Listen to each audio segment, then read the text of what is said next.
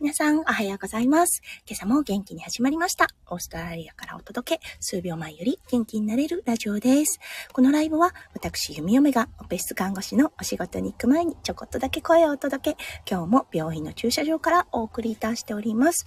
今日は8月29日、月曜日ですね。朝、現在、オーストラリアは6時半を回ったところとなります。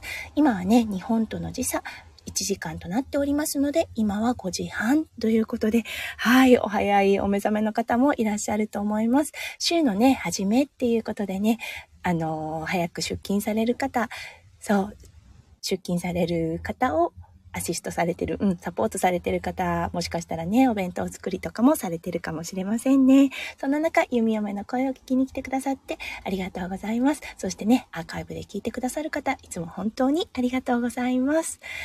はい。今日だったんですが、オーストラリアね、あの、久々に朝のこの時間のね、出勤だったんですけれども、前はね、もう真っ暗だったんです。だけどね、今はもう、あの、日の光というかね、がしっかり出ていて、そしてね、今日はすごい霧となってます。あ、イーストさん、おはようございます。ありがとうございます。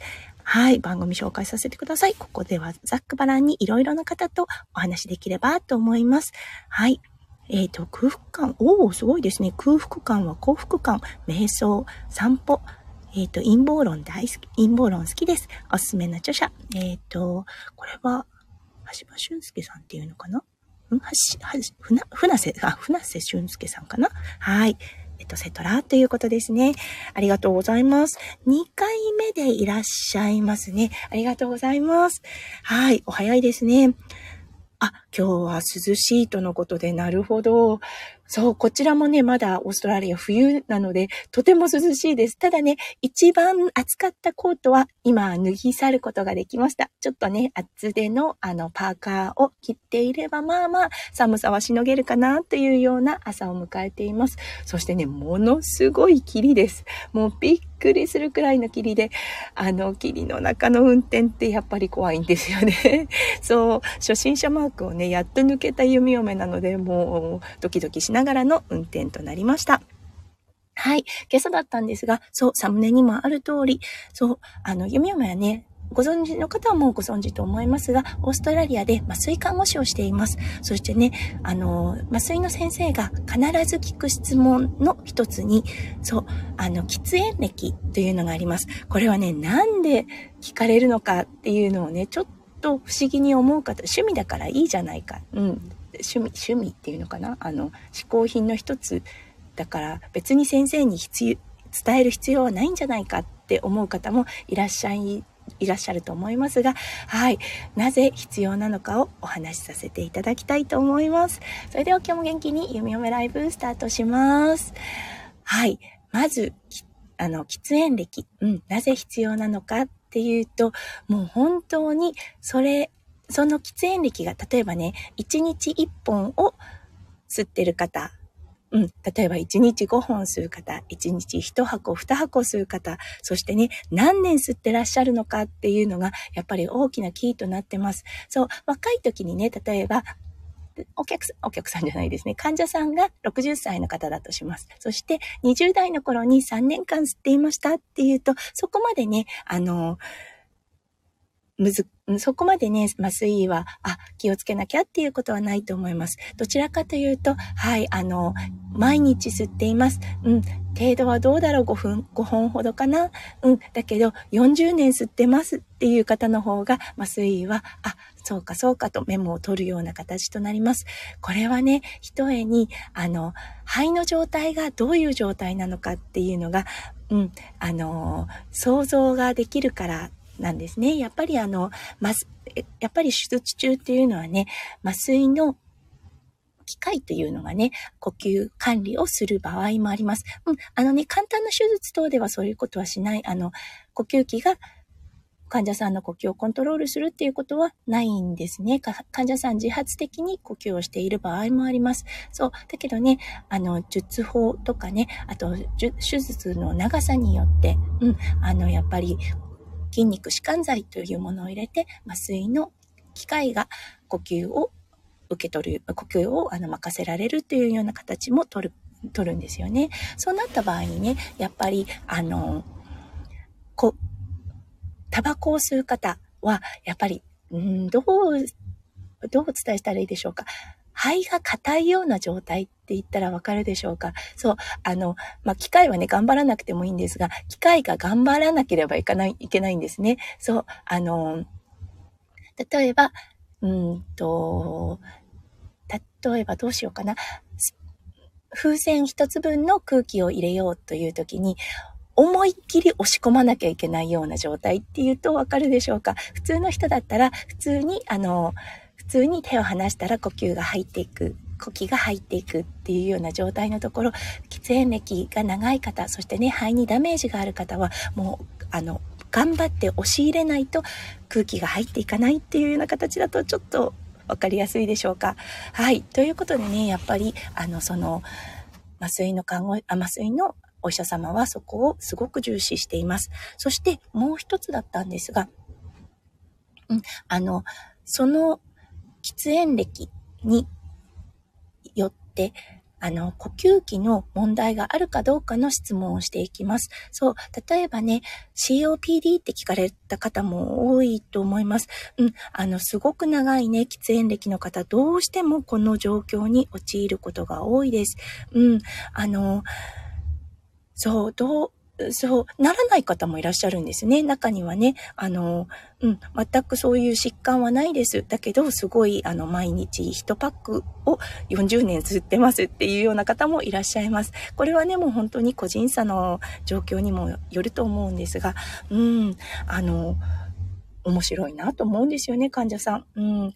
一回もか、あの、一回も、タバコは吸ったことないです。周りでもタバコを吸う方はいらっしゃいませんっていう方なのに、肺がんで、あの、こちらの方にいらっしゃるっていうような方もいらっしゃるし、ねえ、本当あの、うん、個人差が出るレベルだなと思います。いや、ちょっとね、あの、脱線してしまいましたが。うん、あの、そうですね。そして、そう、麻酔が言うところ、聞くところはそこです。そしてね、あの、手術をされた方いらっしゃると思うんですが、あの、出頭医にも聞かれたことある方もいらっしゃると思うんですね。これはもう一重に何だと思いますなんで出頭医が僕の、私のタバコを吸う、えっ、ー、と、歴史、うん、喫煙歴を聞かなきゃいけないのかっていうと、もうこれは一重に術後の経過が芳しいか芳しくないかというような状態です。はい。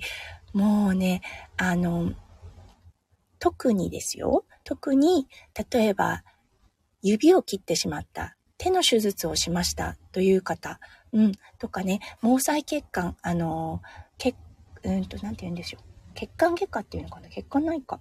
うん、例えば心臓とかですよね。心臓内科。うん、違う、心臓外科。経過かなうん。あの、そう、と、とにかく、そう、毛細血管だったりとか、血管の手術をした方ですね。この方たちは本当に出頭医は気にかけます。っていうのはね、やっぱり、あの、タバコを吸うことによって、酸素が行き渡らないんですね。そう、あの、よくね、CM かな？それとも何かで見たことあるんですが、タバコを吸った後って毛細血管に赤血球がいかないような状態になるんですよね。はい。それが術後の、そう、酸素が必要、栄養が必要うん、あの、どうしてもね、傷ついた組織のところに、あの、それを治すような状況にならなきゃいけない時に血が行き渡らないっていうのを想像してみてください。治りが悪いんですね。そう、治りに時間がかかる。そしてね、そこに治るのに時間がかかるということで、どうしてもインフェクションっていうのは、えっ、ー、と、インフェクションって何て言うんだろう、日本語で。えっ、ー、と、感染のリスクが高まります。うん。そうなってくるとね、もう本末転倒なので、特にオーストラリアにおいてですが、出頭医の方のね、お話をよく聞いていると、はい、あの、手の手術をします。うん。で、必ず、あの、タバコを吸いますか？っていうことを聞きます。そして、吸うって言われた方は、あの、出頭医の方は、やめれるか？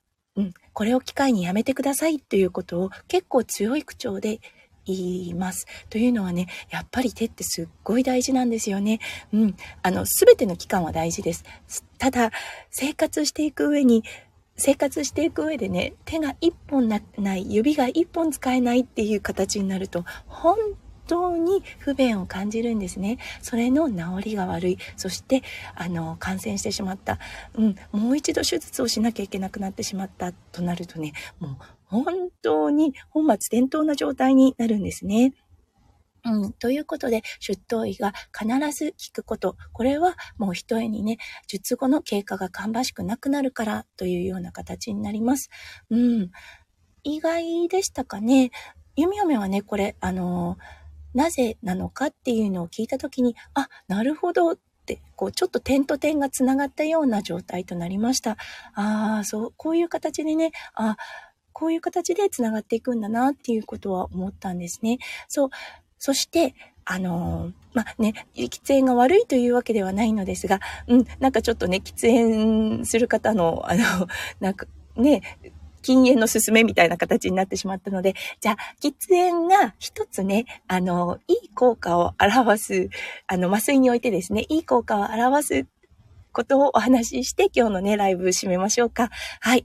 喫煙される方が、唯一ね、あの、あ、そっか、ラッキー、ラッキーかな？うん、大丈夫。これについては心配しなくてもいいかなと麻酔が考えるのは、はい、術後の吐き気です。うん、あの、これだったんですが、そう、うんとね、麻酔が言う形は、弓嫁はね、本当にそれ当てはまるんですが、乗り物酔いをする方、はい、女性の方、はい、そして、えっ、と、今まで喫煙をされたことがない方、この3つの、あの、カテゴリーに入る方は、もしかすると術後に、あの、吐き気を催す形になるかもしれません。うん。夢嫁ね、また自分で手術をしたことがないので、あの、手術を受けたことがないので、あの、これ、吐き気があるかどうかはわからないんですが、そう、そしてね、このリスクを避ける人、唯一のね、あの、弓嫁が考えられる喫煙される方で唯一の、えーと、効能っていうのは喫煙者の方は術後の吐き気がほとんどないと言われています。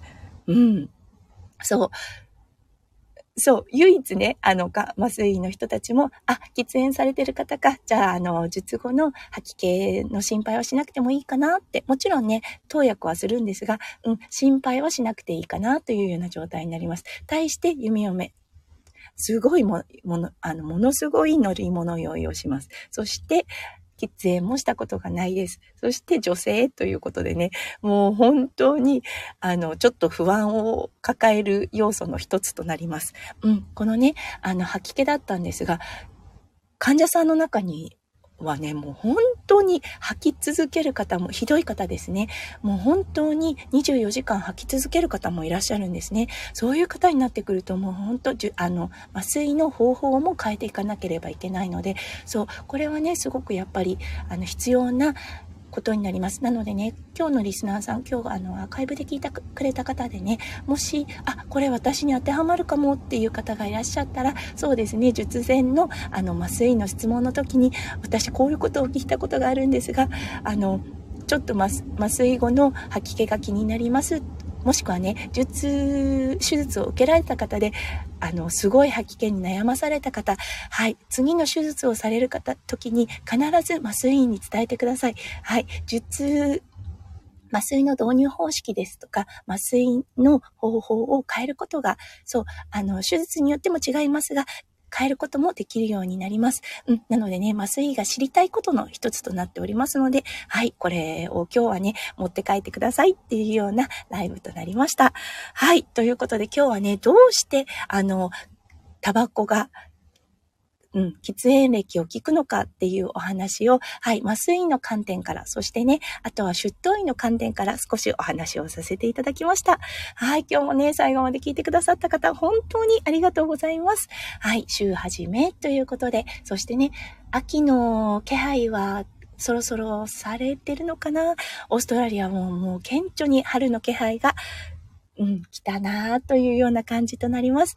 はい、今週1週間が皆さんにとってキラキラがいっぱいいっぱい詰まった素敵な素敵なものになりますよう、夢嫁心からお祈りいたしております。それでは皆さん素敵な1週間をお過ごしください。はい、それでは行ってきます。そして、行ってらっしゃい。じゃあね、バイバーイ。